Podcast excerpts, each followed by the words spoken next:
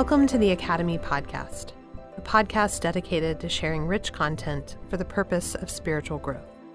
I'm your host, Claire McKeever Burgett, and I serve as the Associate Director of the Academy for Spiritual Formation, an international ministry of the Upper Room. The Academy creates transformative space for people to connect with God, self, others, and creation for the sake of the world. This month's podcast features teaching from Grace and Matthew at a 2015 five day academy in Nebraska on the topic of the Word of God in me.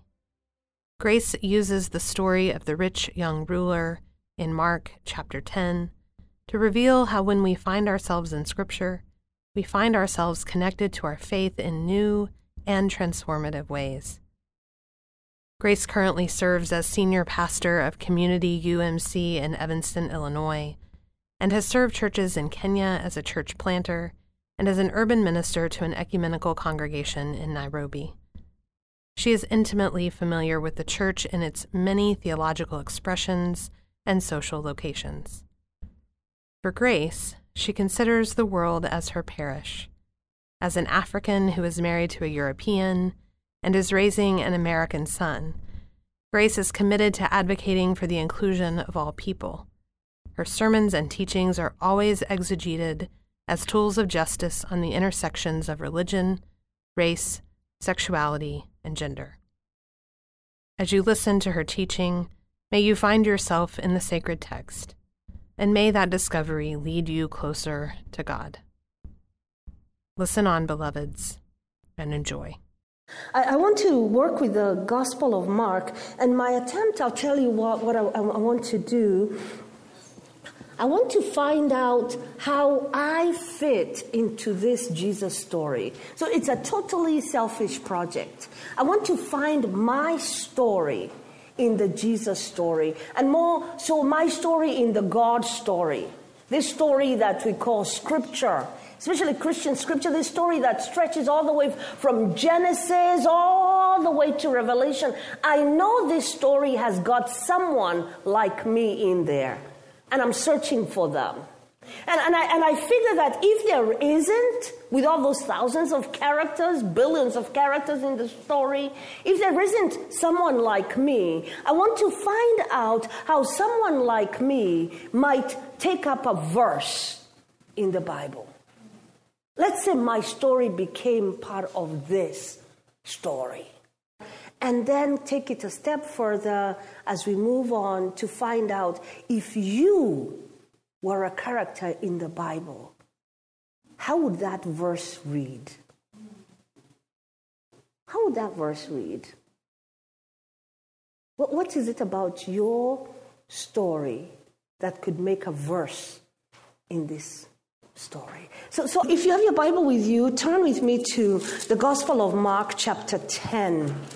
The Gospel of Mark, chapter 10, beginning at verse 17. I'm reading from the New Revised Standard. Um, it won't matter so much about which um, version you're on because we're going to be looking at more like narrative criticism, paying attention to the, um, to the story itself um, on that. As he, Jesus, was setting out on a journey, a man ran up and knelt before him and asked him, Good teacher, what must I do to inherit eternal life? Jesus said to him, Why do you call me good? No one is good but God alone. You know the commandments you shall not murder, you shall not commit adultery, you shall not steal, you shall not bear false witness, you shall not defraud, honor your mother and father. He said to him, Teacher, I have kept all these since my youth. Jesus, looking at him, loved him and said, You lack one thing. Go, sell what you own and give the money to the poor, and you will have treasure in heaven. Then come, follow me. When he heard this, he was shocked and went away grieving, for he had many possessions.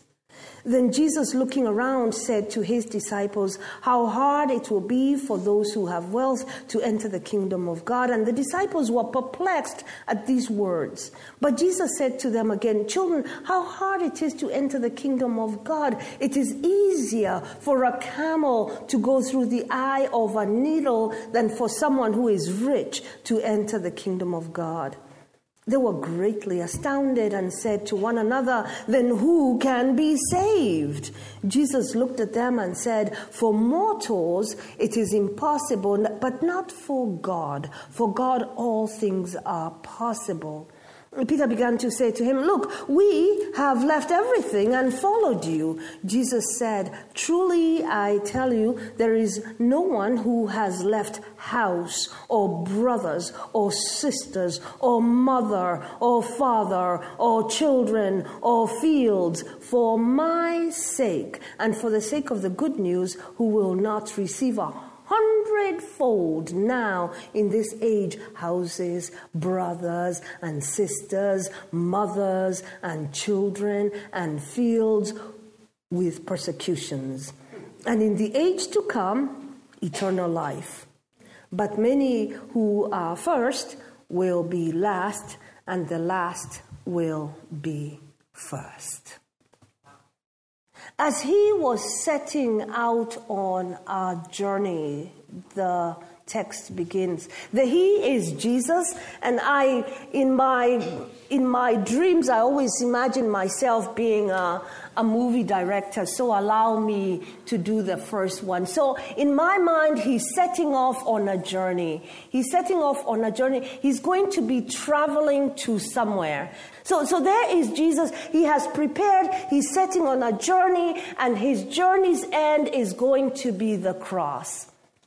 That's where he's going. He is mapped out. His journey is going to end up on the cross.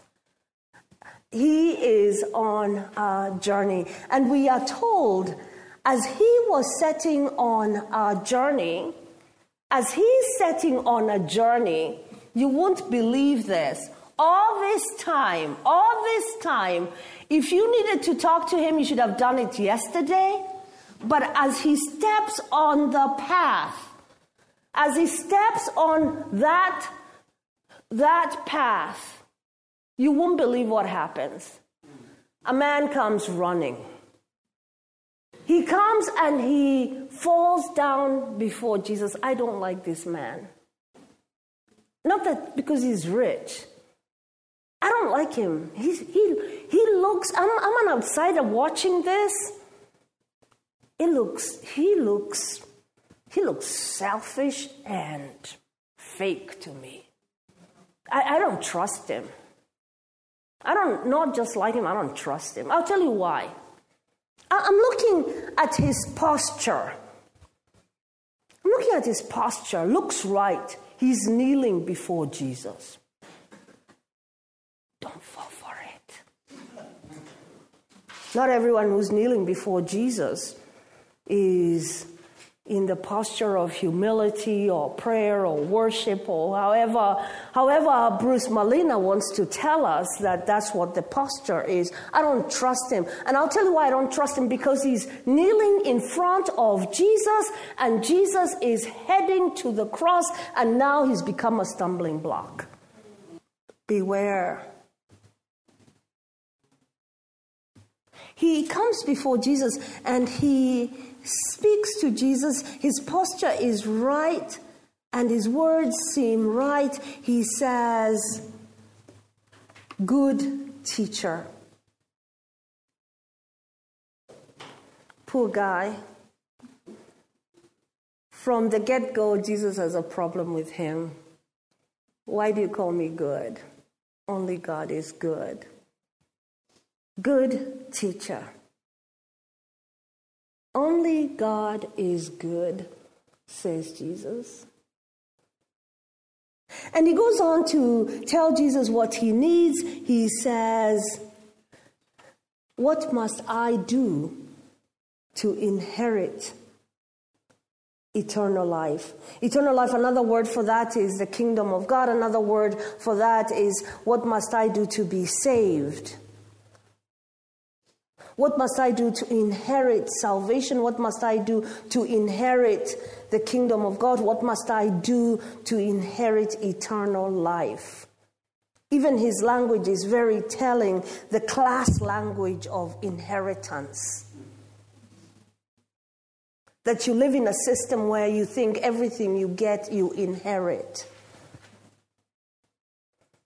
That, that maybe what one of the challenges before us is that his whole world needs to be dismantled. His whole language needs to be changed, the way he understands the world. Because those who live in the margins of life, who don't have anything to inherit, don't use that language. What must I do to inherit eternal life.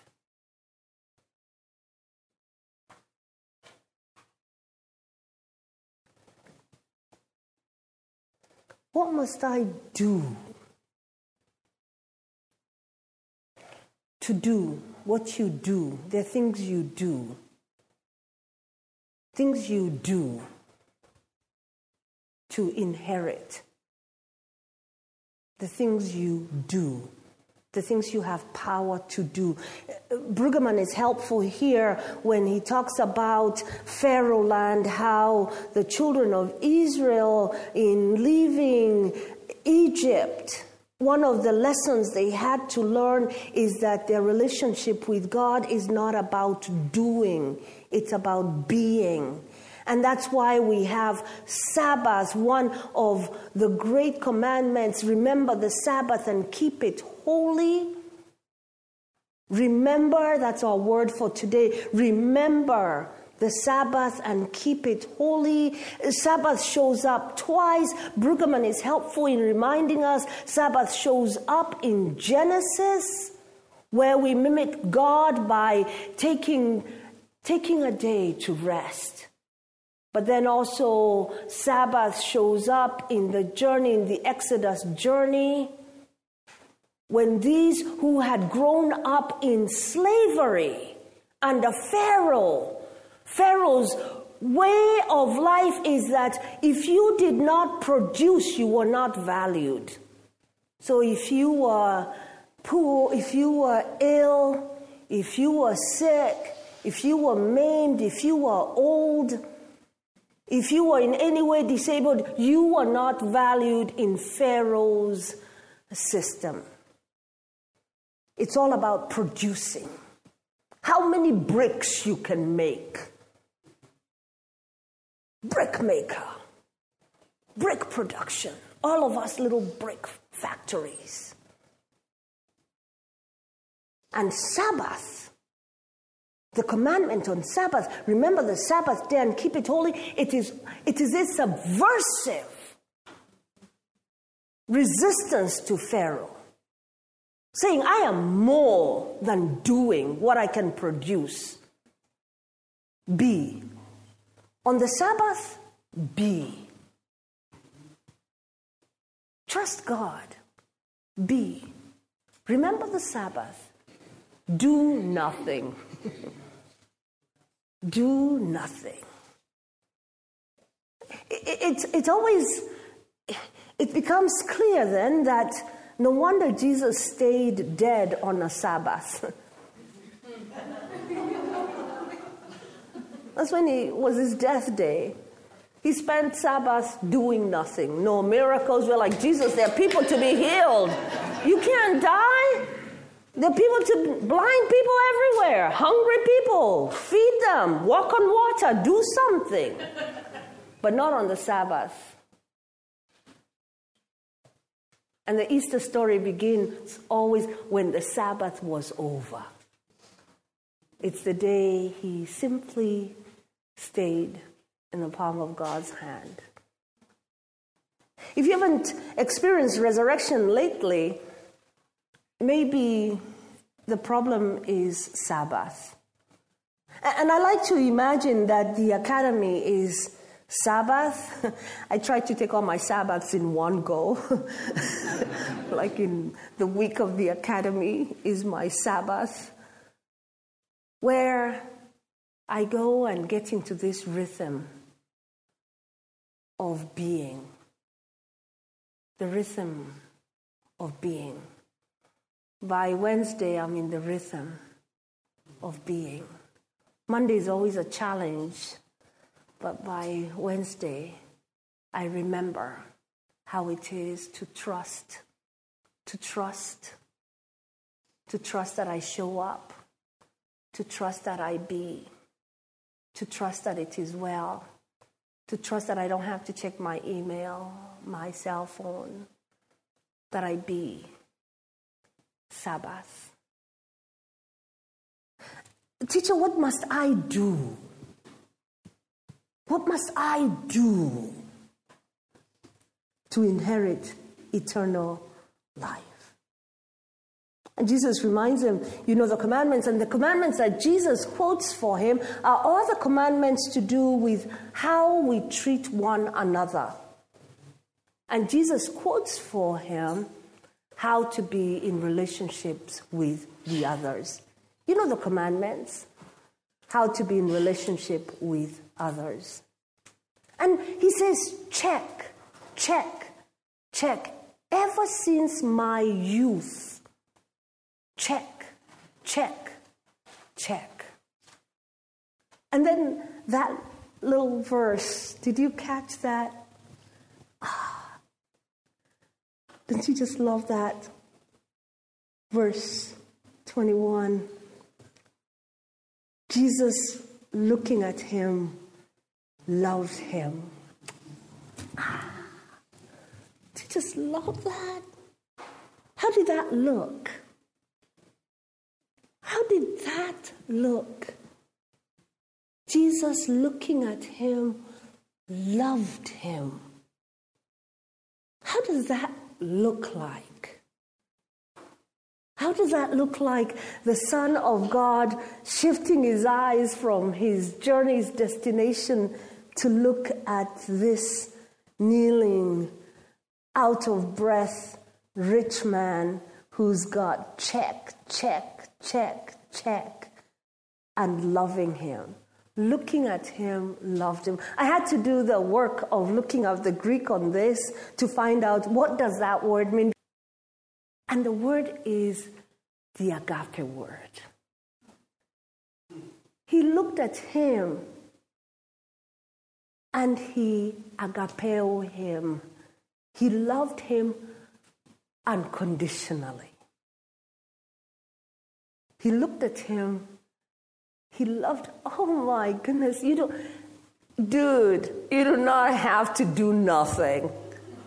You don't have to do anything. You don't have to do anything. You are loved unconditionally. I know it's the most embarrassing thing ever because we all feel like you have to do something to pay it back. You don't. Just be you. Just be.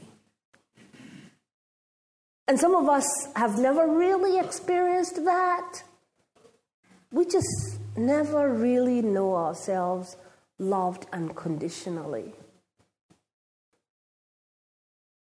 I love you unconditionally. He looked at him and he loved him.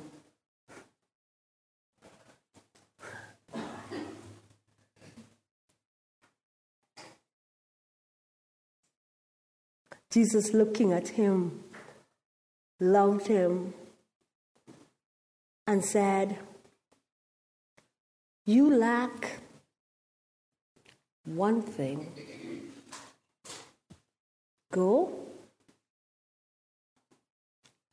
sell what you own, give the money to the poor. You will have treasure in heaven. Then come follow me. Go sell, give to the poor, you'll have treasure in heaven. That way you don't have to worry about inheritance anymore. Done. Then come, follow me. You'll follow Jesus without treasure worries. You follow Jesus knowing that you're in already. Come, then follow me. And this is, scholars tell us that this is the call story which has a no. And some scholars tell us this is a realistic call story because it is the call story that shows that the human heart has other competitors and other suitors who win. And some scholars tell us that this is the Exodus story all over again. That here we have someone who wants to get to the promised land without leaving Egypt.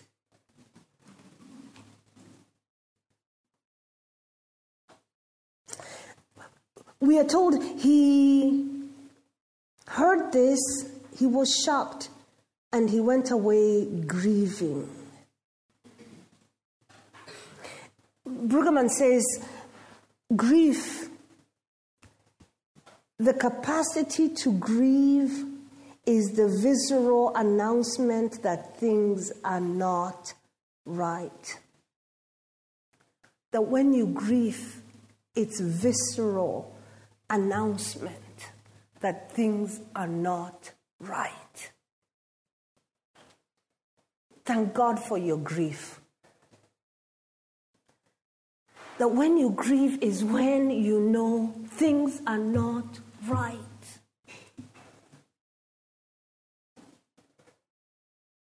Brueggemann goes on to say the empire urges us and invites us to pretend things are right when they are not. To keep from grieving means there will be no serious criticism of things as they are.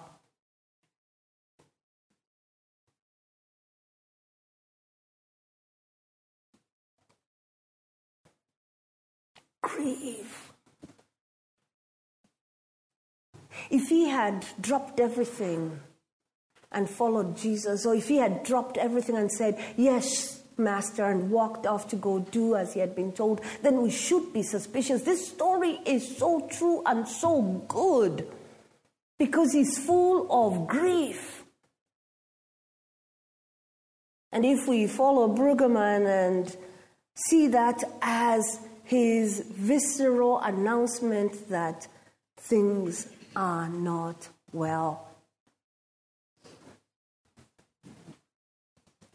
The church adds on the story then, trying to explain to us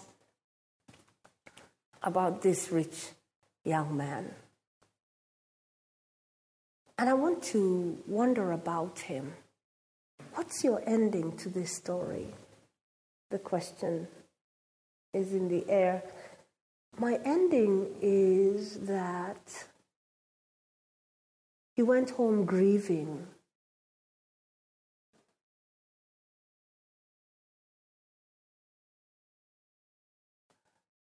And he got in bed in a big depression.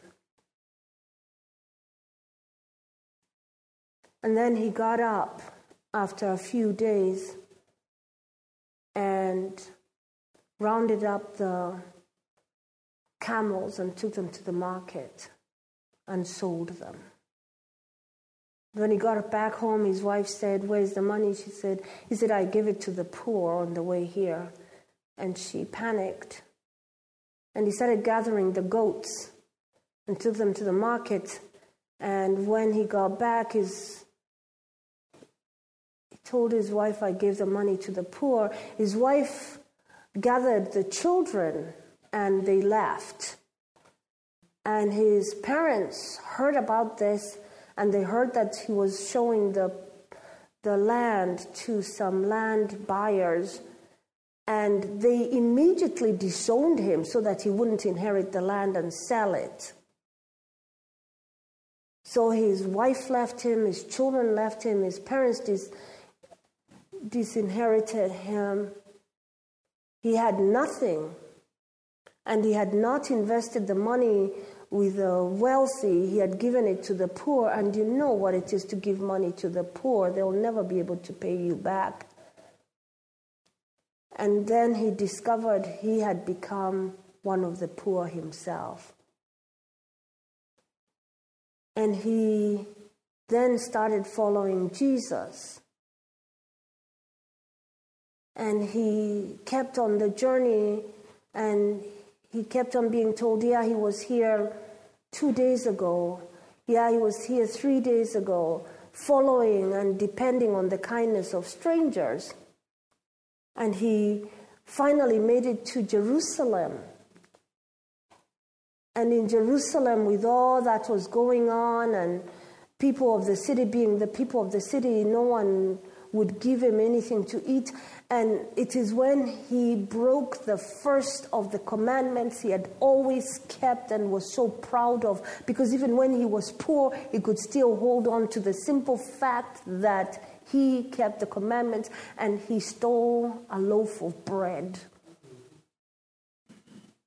It broke his heart to now know he had nothing not even his pride in keeping the commandments. And that's when he was nabbed by the Romans and to make to make an example of him he was sentenced to death. And there at the cross is when he met Jesus again for the second time as a thief. And Jesus told him, Today you will be with me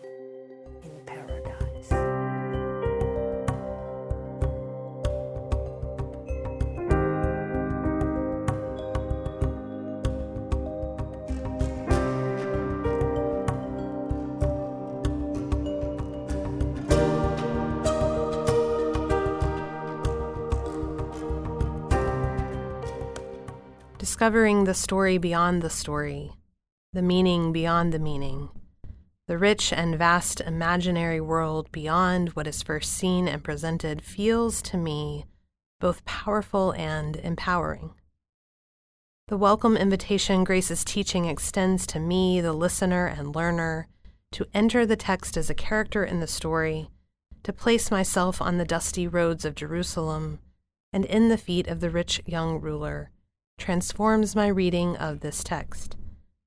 So much so that it's no longer a text, but a story, a tale, playing out on the canvas of my heart and my mind, leading me along with the rich young ruler to be so grieved by Jesus' commands that he and we become poor and condemned, depending only on the kindness of strangers. I will sit with Grace's teaching and illumination of the story of the rich young ruler for a while. I will let it marinate. I will let it sink deep into my bones. I will let it transform me. Perhaps this is the point. To enter the story is to be transformed. May it ever be so.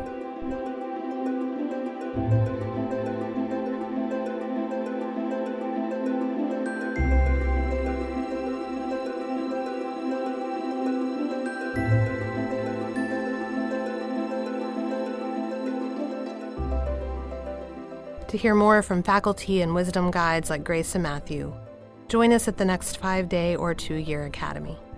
For more information, visit academy.upperroom.org.